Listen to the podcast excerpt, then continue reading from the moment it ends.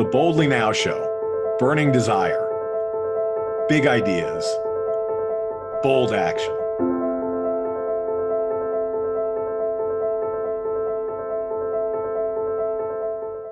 This is Michael Sean Conaway with Boldly Now. I have the great honor of introducing you to Tom Chi. Uh, Tom is one of the founding members of the Google X team. Uh, he's currently the managing partner at App One Ventures. Uh, Tom is also the uh, board chair of the Buckminster Fuller Institute. Hey, Tom, how are you doing out there in Hawaii? I'm doing pretty good. Tell me a little bit about you know what's going on for you. You know what's what's you know this time of of life like for you, uh, considering all that's been happening. Well, I usually take a walk at sunrise and another one at sunset. Um, and otherwise, staying home, working on launching this new venture firm and fund. And we're out there placing investments to help humanity become a net positive in nature. Um, and and so, what does that mean? You you've you've you've been an innovator yourself. You've helped support you know businesses that are doing uh, good work around the environment. You know, what what does it take to actually set up a venture, and, and why did you do that? Why did you go through that that process? Well, yeah, I've been a lifelong inventor and then eventually technology executive, and have run a bunch of projects over my career. Uh, started some companies, but as I was looking at how many things we needed to fix um, around climate and environment, and effectively, we, we need to redo all of industry in order to have a different relationship to nature. It started to look like maybe 20, 30, 50 important things to be working on.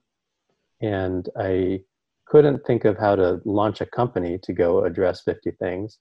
But I did know that from the venture perspective that you can go and uh, heavily invest in 50 things and mentor and support and help bring the right talent. So it seemed like the better bet if you were going to try to take on a lot of the threats of um, what it takes for humanity to be a net positive. And how is that, or has it at all changed? Uh, you know, in this time of the pandemic, has has your activity or the things you're paying attention to, or even the importance of the work you're doing, uh, has it changed in the past couple of months? So, in a way, it's it's only strengthened uh, because we're looking at the things that are kind of foundational to building a different relationship to nature and the industries that are effectively essential industries redoing food and agriculture redoing materials and manufacturing redoing a lot of these basic things so um, unlike a lot of kind of retail businesses or or you know startups that are kind of for a b2c type thing then yeah, no, we still need all the things that our companies are working on. And it's, um, if anything, there's been more interest that has gone to them because folks are looking for a different way. Yeah, great. And um, there's a lot of talk about, you know, like what happens after uh, this, you know, the pandemic, after the pandemic is um, subsided uh, and this this notion of you know back to normal, not back to normal. And there seems to be people, you know, proponents on both sides of that conversation. You know, what is it that you see uh, as an an impact from this period of time for people, uh, and and and in, and I guess and specifically for the kinds of work that you're doing? Is you know is is there going to be a different world when we get to the other side of this pandemic? Yeah, the world is fundamentally changed and let me, I, I know a lot of people have said that. Let me get really concrete about it. Um, really, there, there's three different worlds slash types of truth. So there is the physical world. So, and it's governed by physics. It, it worked the way that it worked even before humanity existed. Then there's the world of society and community, where within, you know, interrelations with people, we can set up particular ideas uh, like the economy is basically an idea. It didn't exist, you know, before humans existed, and kind of decided to work together in a particular way.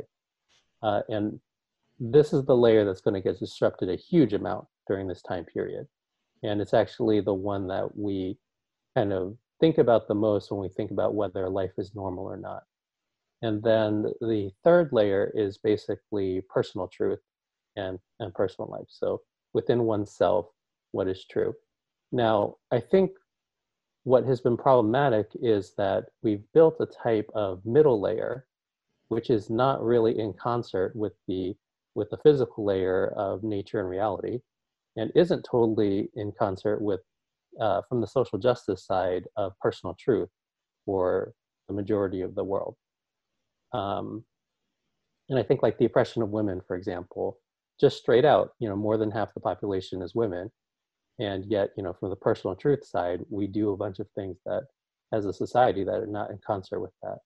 So I do think there's going to be a very significant uh, need to go rewire that that center, that central piece in terms of what is society and community, how is it organized, what are the basic rules? Because a lot of what we've been doing around that, which is uh, there's a big chunk of it which you can think about as the sphere of of um, capitalist organization. So the reason that we're so fragile right now is we basically went for maximally efficient uh, global supply chains. And when you do it that way, efficient is basically a synonym for uh, fragile. And I think there's a lot of folks that are like, okay, well, uh, it's the end of capitalism then.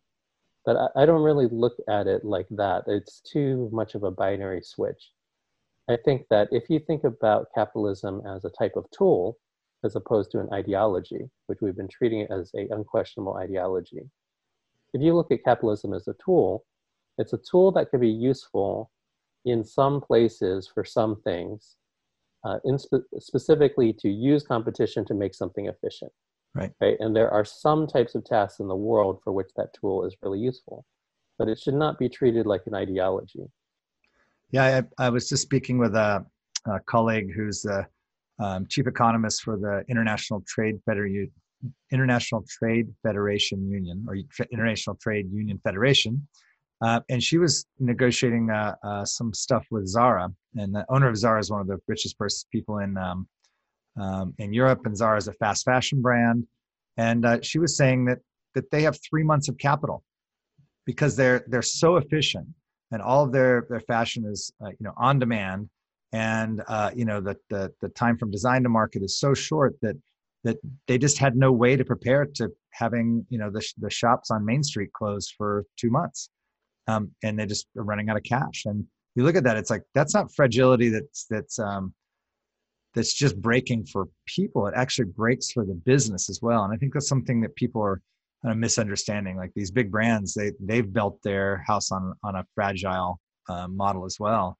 And and so that's why i think it's it's probably a, a better chance to to to look at re-examining that because these businesses probably don't want to be subject to these kinds of, of destructive forces for themselves.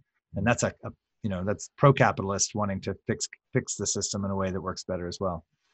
Yeah like i said i connected with shipping logistics materials manufacturing and one of the folks that i was recently interacting with was saying well used to cost about a quarter million dollars to go take you know a 747 or 777 you know cargo plane across the uh, across you know the pacific and now because the demand is so high and he's just trying to ship ppe over Right. You know, it's gone up to one and a half million dollars.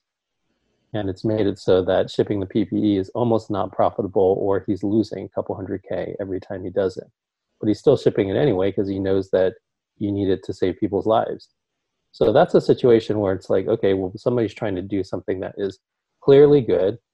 We've allowed market economics to go set the price, even though it obviously doesn't take more than you know quarter million dollars to functionally operate that but then we've allowed it to move into a zone where this person is losing money uh, just because capitalism says that's fine. Yeah, that that uh, that brings to mind Kate Raworth's uh, work on donut economics, um, where she talks about there are certain things that should just should not be in the domain of capitalism. Uh, you know, for example, basic medical services, uh, uh, access to food, access to to um, to shelter, that or at least that market forces should not make it such that it that that we don't have access to those things. And so she, the, she argues that this kind of donut economics is this domain that should be not the the purview of, of capitalism. And then there's this whole world where it can be, uh, the, the the a capitalist space, a place for people to compete and have efficiencies and stuff. What do you think about those kinds of notions? Yeah, very similar sort of sensibility that there should be a core set of things which are essential or, in other parlance, sacred, things that we do not allow to be kind of maximized for profit or divided against. And um, I think also some elements of the natural world uh, is part of, of that mix there, the, the basic cycles that allow the rest of the ecosystem and really society to be healthy should also fall under the realm of the essential or sacred. And we should work with it in a way that is, is smart, but not in a way that's capitalistic.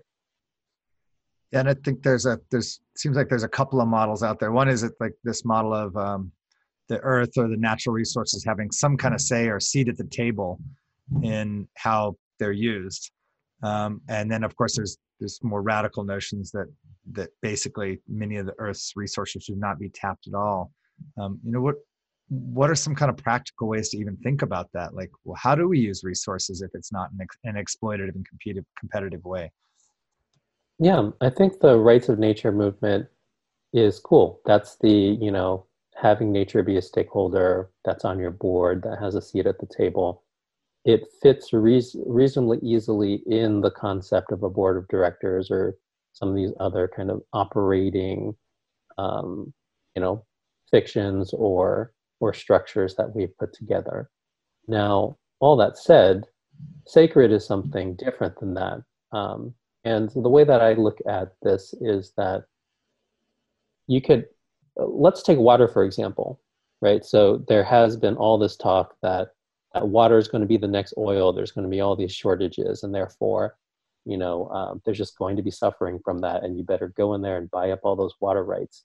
So amongst like private equity and folks that have a lot of uh, various folks that are, are looking to make a lot of money, and there is motion there. Um, but actually, if you go to the pure physics of it, because the planet is warming, there's going to be more fresh water evaporating off of the ocean surface than there ever has been in, in recent human history. And because of it, there's going to be more rain falling. And actually, because of it, there's more fresh water than there has ever been available. The reason that there's any sort of shortage is we have uh, corrupted the hydrological cycles. We've poisoned the rivers and streams. We have, you know, damaged the soil so that that you know rainfall leads to runoff as opposed to recharging aquifers. We've pumped our aquifers you know to critical levels. And really what that means is there's a type of sacred cycle that we should be paying attention to. And if we were to go and be on the side of that cycle we would have more fresh water than we'd ever had actually partially because of global warming um, but because if we take a different lens on it and think about this as a limited commodity like gold, and we need to go buy up acre feet, you know, uh, from each other as property, then yes, we will absolutely you know, buy and sell that to our doom. Great. Now, you know, we've been talking around what, I really believe is kind of the central impulse for your uh, your career at this point in in life, and I'd just like you to share us a little bit about you know how did you come to this notion of humanity as a net positive to um, to the planet? And uh, in, and what does that mean? And and and if if i wanted to participate in that what are the areas i would look at? Yeah so let me break it down really concretely because being a net positive to nature what is nature even? So relative to the thesis that i'm working on nature can be simply defined as air water soil and biodiversity and you can imagine that all of those things um, kind of grow and flow in particular cycles. So obviously there's the cycle of life and the food chain on the biodiversity side. But you can think about the, the movement of air, the circulation of air as a type of cycle. You can think about the hydrological patterns of water as a type of cycle. You can think of the growth of topsoil and the way that it is, you know, it encourages uh, terrestrial um, plants and biomass and uh, as a type of cycle. And right now, every industry that we have on the planet has some sort of footprint across all of those. we're paying a lot more to the air one right now relative to greenhouse gases because uh, we basically say, look, there's a type of imbalance that we're creating through the excess production of greenhouse gases in the air. But if you were to kind of scoot back and say, no, actually, you have a footprint across all four. You know, every industry's got a footprint across all four. And, you know, in the absence of industry, there is a way that those cycles run healthily. But in the presence of industry, we actually have a choice. We can make it so that we um, you know, corrupt or damage or pollute those cycles. Or you can set up industry where it encourages those cycles to run in a healthy way. So, for example, you can do agriculture in a way that builds topsoil as opposed to depletes it. And now you're kind of on the side of nature in so doing. Uh, similarly, you can go and you know, develop forest products that encourage you to go maintain uh, entire ecosystems and you're creating habitat and you're sustaining habitat as opposed to uh, you know um, slash and burning a rainforest in order to go clear some land for soybeans uh, you can go work with hydrological cycles. So you know in hydrology the rain falls and because of gravity it eventually makes it to the sea. You can think about the um, you know how much value the droplet of water has between the mountaintop and the sea as its own type of optimization problem where this drop of water you know could just immediately be pumped into some industry that we we have and there's one set of organisms that benefit and there's relatively few organisms. Or you could say from this this gravity journey from the top of the mountain to the sea you might actually be able to benefit millions of organisms.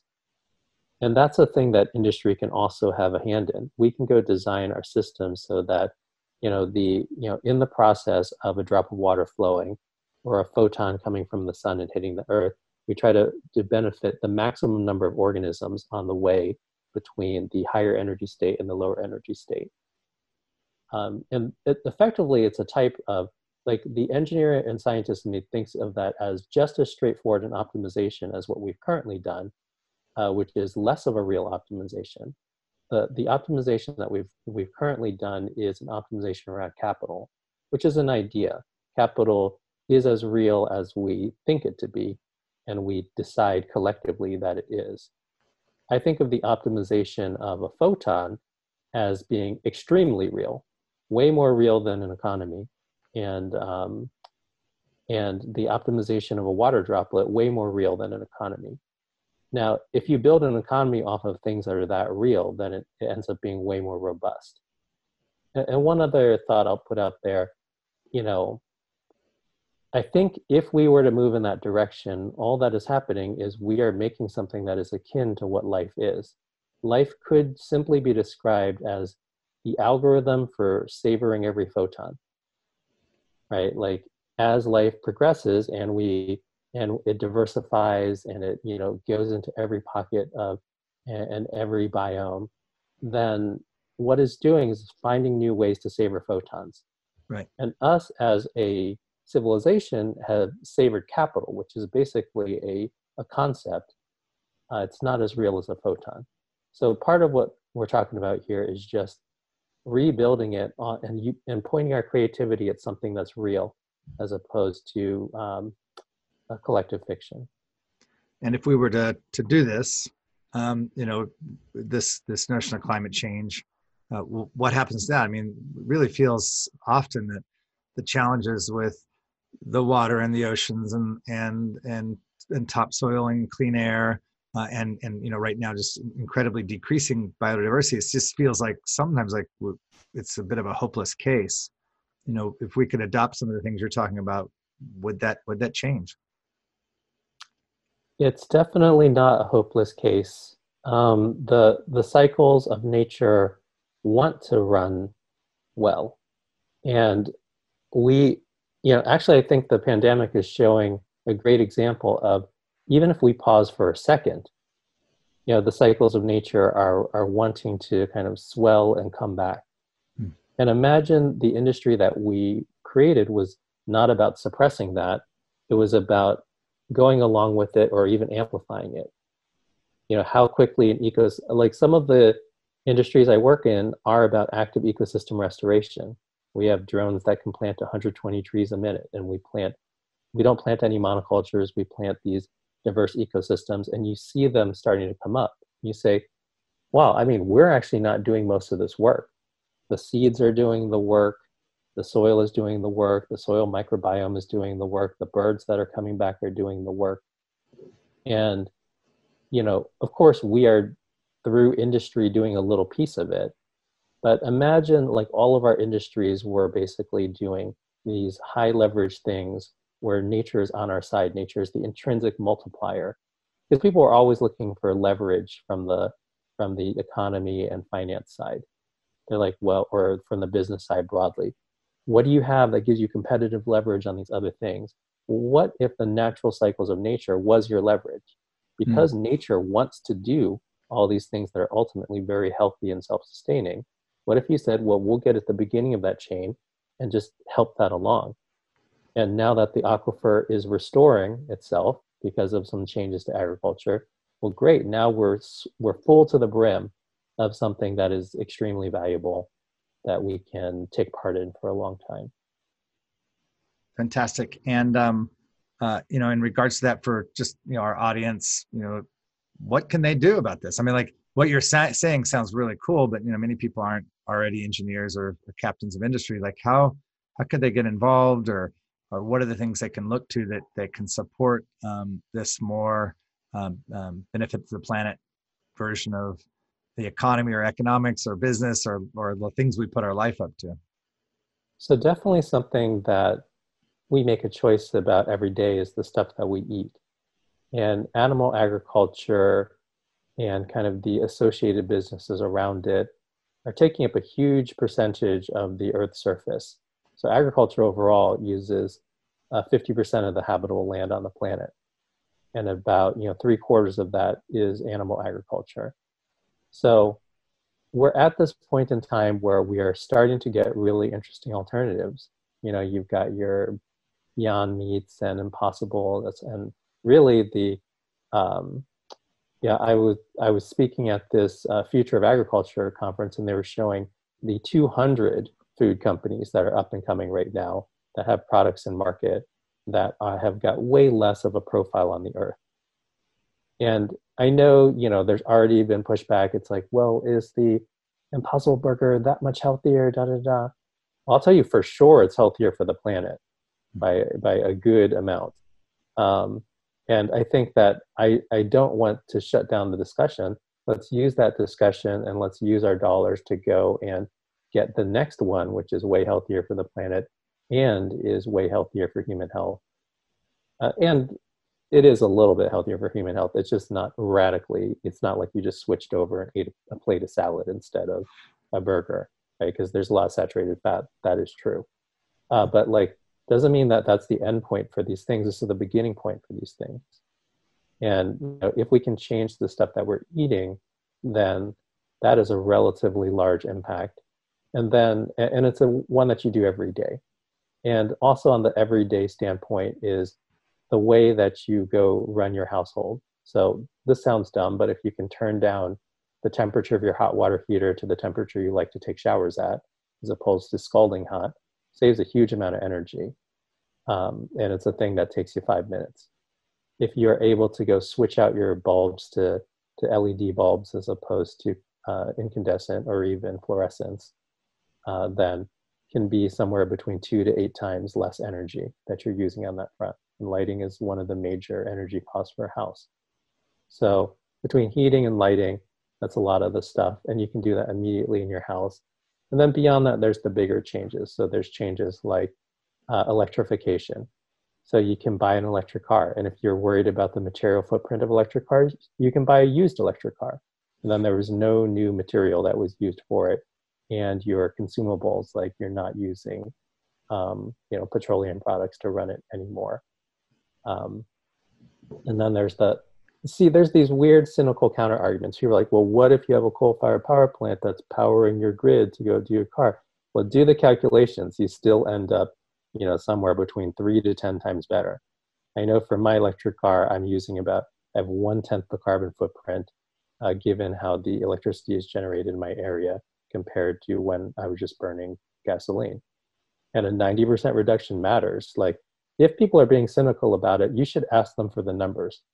Because most of the time, people are being cynical. They're being cynical in a way where they haven't really done the work. Great. And if I'm if I'm a young person, and maybe I'm, you know, just graduating high school or in college, and I'm interested in in maybe building myself a career where I can help to work on some of these things. You know, what what what do you what would you suggest for young people to do to look to be able to be part of the solution of making uh, humanity a net positive to the to the planet?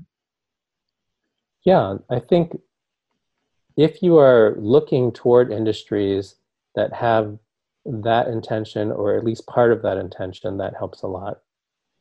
And then relative to the big changes that are happening in this century, there's going to be a lot of automation. So um, I'm actually launching a course where I'm teaching folks, uh, you know, the, it's like the future skills toolbox, you know, the skills that you would need for the 21st century and beyond. And this is just to give you some of the stuff that's in it. Like they're they're like you need to do the things that machines are not going to be better uh, at than humans. So this is creativity, compassion, uh, critical thinking, and community. So I call it the four C's. And you know those are are skills that you can be personally developing, and those are skills that in the careers that you that you build, make sure there's at least some component of them that is using one or more of the four C's, because it means that it is less likely to be eroded away by automation um, over the coming decades. Great. That's a that's a great announcement. Happy to hear that. Where where will this course be available? Um, you can just go to my website tomchi.com and I'll link it from there.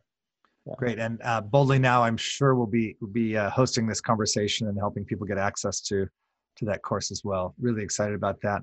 Um, Want to go back to this one little point that that you that occurs to me is is really really problematic and really sh- has shown up in the um, in the time of the pandemic as uh, a major major breakdown for just people at large. And that is that that it seems like over the past 15 20 years there's been a growing anti-scientific sentiment um, that somehow scientists can't be trusted or they're uh, they're not good people or or they don't actually have a, a, seat at the table making decisions and we've seen a lot of of you know just really bad science in the, the this pandemic era and and how actually even bad science for the past five or ten years set up the situation for this to create great suffering where we could have made other decisions to maybe not have this arrive this way.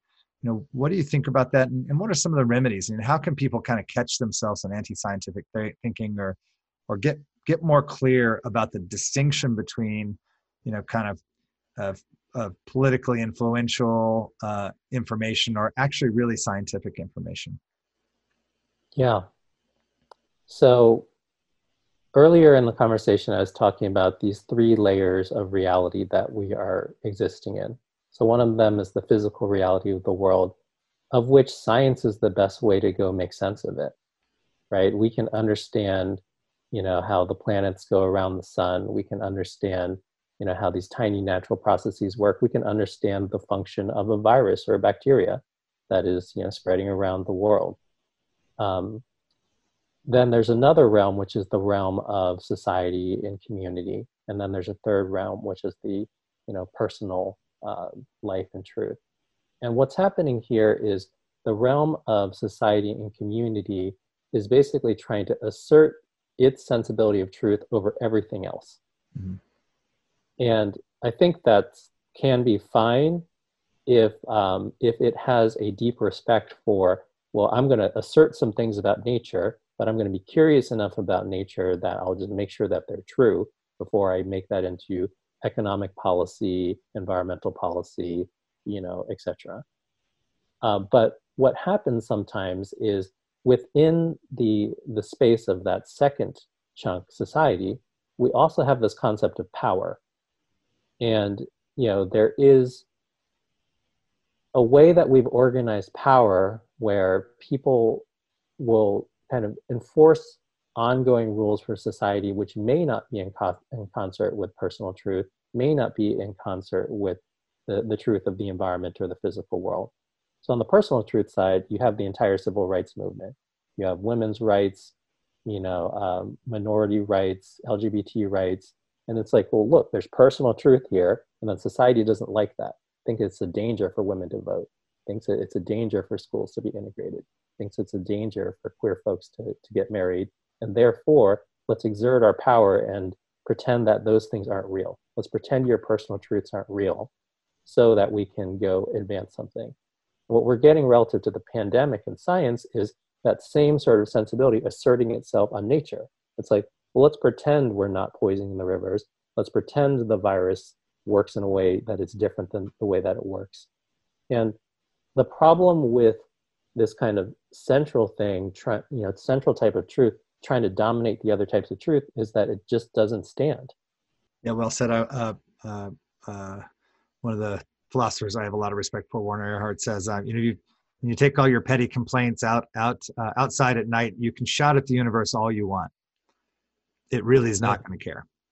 And yeah. uh, you know, I think there's a little bit of that that quality of especially on the, the kind of global conceptual level. I mean, there's the kind of our experiential, phenomenological, moment to moment as lived life where we have these experience and and that tends to be a little bit more in in keeping with the natural and the real world but there's this other you know world of ideas or world of culture and society where we can really spin out quite a ways away from what the universe cares about at least uh, and and quite possibly um, you know get get spun out of, away from the thing that gave rise to consciousness in the first place. And uh, that's interesting. It's interesting we have the the kind of freedom to create wild stories about the world and and um, and about humanity, uh, regardless of if it if it jives with uh, the underlying reality of things. Um, and the and, reason it doesn't come into question all the time is a lot of stories are of not of significant consequence to either you know right. physical truth or personal truth, and some stories are honestly real fun. It's like, hey, let's throw this together. Uh, let's have a festival. Well, cool. That's a fun story that we can have about the cool things that we do there. Yeah. And also, and also, every once in a while, we come up with some stories where it's like, this is the superior race. And that, you know, definitely goes against natural and personal truth. Or uh, the economy is more important than the biosphere. And it's like, oh, that you're going to run into some real problems there. So, like, I don't know, five, 10% of the time, we come up with stories which just smash headlong into truths that we're not going to be able to move. And I think we get out of practice because so many of the stories in the middle are kind of inconsequential. Yeah, and if we can uh, use a little imagination, maybe we can create new stories that uh, give us more alignment with the natural world uh, and with uh, and personal truth. I mean, we can we have we're free to reinvent all of this stuff just somehow we get stuck in arguments about which one of these stories are more true versus just saying hey storytelling is really cool why don't we why don't we participate in a, a beneficial or benevolent style of storytelling or one that motivates us to uh, uh, different states or you know a different future perhaps. Yeah maybe that's the thing that we can end on. I, I spoke at this conference and one of the things i talked about was agriculture and at the end there was some q&a and somebody raised their hands like how can you do it? There's big agribusiness like you know it's like uh, there, there's and they kind of listed all these reasons why it was going to be hard to move off of unsustainable agriculture. And i was like you know we just invented unsustainable agriculture like 50 years ago. Like why would you think that it's impossible for us to do something different? It, it's i think it's like when we're born into a particular way that things are working we just think that that's the way that it's going to have to work forever. I mean, the corporation wasn't even invented until the the you know, the sea voyages, um, you know, whatever, 600 years ago or something. So you look at that and it's like, okay, well, capitalism, corporations, it's immovable. I don't know. We made that stuff up five or 600 years ago. You know, uh, agriculture, it's like immovable. Like we, we, we have to grow in this way. It's like, nope, we made that up 50 years ago. Like all these things that we feel like are uh, damaging, uh, e- even some of the things about the wealth gap between the richest CEOs and it's like, oh no, this is just how this stuff works. It's like we changed the laws on that and you know we changed the cultural practice on that really in the last 25 years. Even if you scoot back 30 years ago there was not nearly as big a difference between ceo pay and line worker pay. Right. so great tom. Last thing tom um, you know what do you see for the future for humanity? What are we gonna where are we gonna arrive in 100 years? And uh, you know what's you know, like kind of what's your most inspiring vision for that Well, I think that we're going to have figured out a lot of this stuff in 100 years. And remember, you know, 150 years ago, medicine was just putting leeches on people. So, like, we can absolutely go and like balancing humors. So, like, we can absolutely make some real progress in 100, 150 years. So, if you scoot forward 100, 150 years from now, I think some of the things that we've been talking about this conversation are just you know head smackingly obvious that you can't go entertain type of truth that doesn't work with natural truth. You know that that intrinsically oppresses people. Like that's a head smacker. Like we'll look back on our civilization at this point and be like how could we even believe that the stuff that we believed back then? How could we think like the leechers and the humors and the you know a phlegmatic personality or whatever was a thing. Like that's just a that's a head smacker. And similarly you know 150 years from now it's like how did they think that by oppressing a bunch of people that their society would be healthier? How did they think that just ignoring you know the functions of nature and designing an economy was going to work at all? Um, and it'll be head smackers. So in a way like the, we, we won't even be heroes. Like anybody that's working on this stuff now they'll just look us, at us as the people that stopped being head smackingly dumb. Um, so you're you're pretty confident then that we're not going to have some you know future where the robots end us or the zombies take over. Mm, well, I work on the robots, and we can decide what to put them on. So I think if if they destroy us, it's not because they have any intention to destroy us. It's because we're dumb and we put them in the wrong places like the most advanced artificial intelligence in the world right now is serving you advertising and trading stocks. And actually those are very dangerous places for them. Because right. they're serving you advertising and it affects human psychology in a way which is kind of an uncontrolled experiment pointed toward commerce. It's like well is that really that important? Is like mental health you know uh, less important than commerce so when you see depression and anxiety of social media users going up, that is the output of a commerce first approach to artificial intelligence pointed at the human psyche. It's, it's a terrible prioritization. And that seems like uh, uh, at a fundamental level, if we're going to look at redesigning, it's not even at the beginning systems we need to resign, be redesigning, but but stacks of values. You know, we're we're trading ad revenue for psychological health. Well, there's a there's a, a continuum between that.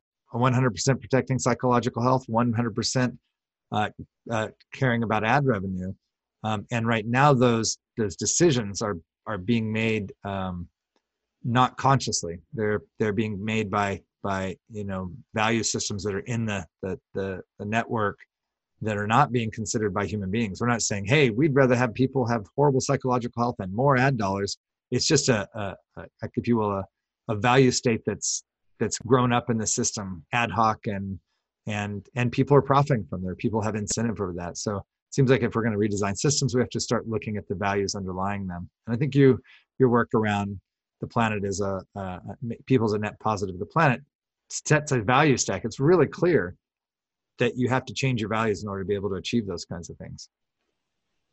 Yeah, and I think, you know, we can talk about it as values, and maybe that's functionally what it'll feel like, but I also want it to be clear that this is just very practically grounded. Like you can measure all four of those things air, water, soil, biodiversity. Yeah. If we care about psychological health, it's actually relatively easy to go measure. You know, okay, okay let's take a cohort of a thousand people. Let's, you know, check in with a survey every two weeks about a couple measures of psychological health you know, for a group that has been using social media heavily versus not. And let's go and keep doing that as a longitudinal experiment, you know, and relative to different ad policies. And we can see whether, you know, we should change things or not. Right now, like we're getting to a big enough breaking point and that's becoming the thing where it's like oh we need to change things but like in practice if you cared about psychological health even in iota and this is not even related to oh this is some deep core value or whatever it's like if you cared about it at all if you understood that there was any societal benefit psychological health then it would not be a very expensive experiment for you to go put it in the mix and at least know what you were doing as opposed to operating blind and operating you know ad revenue first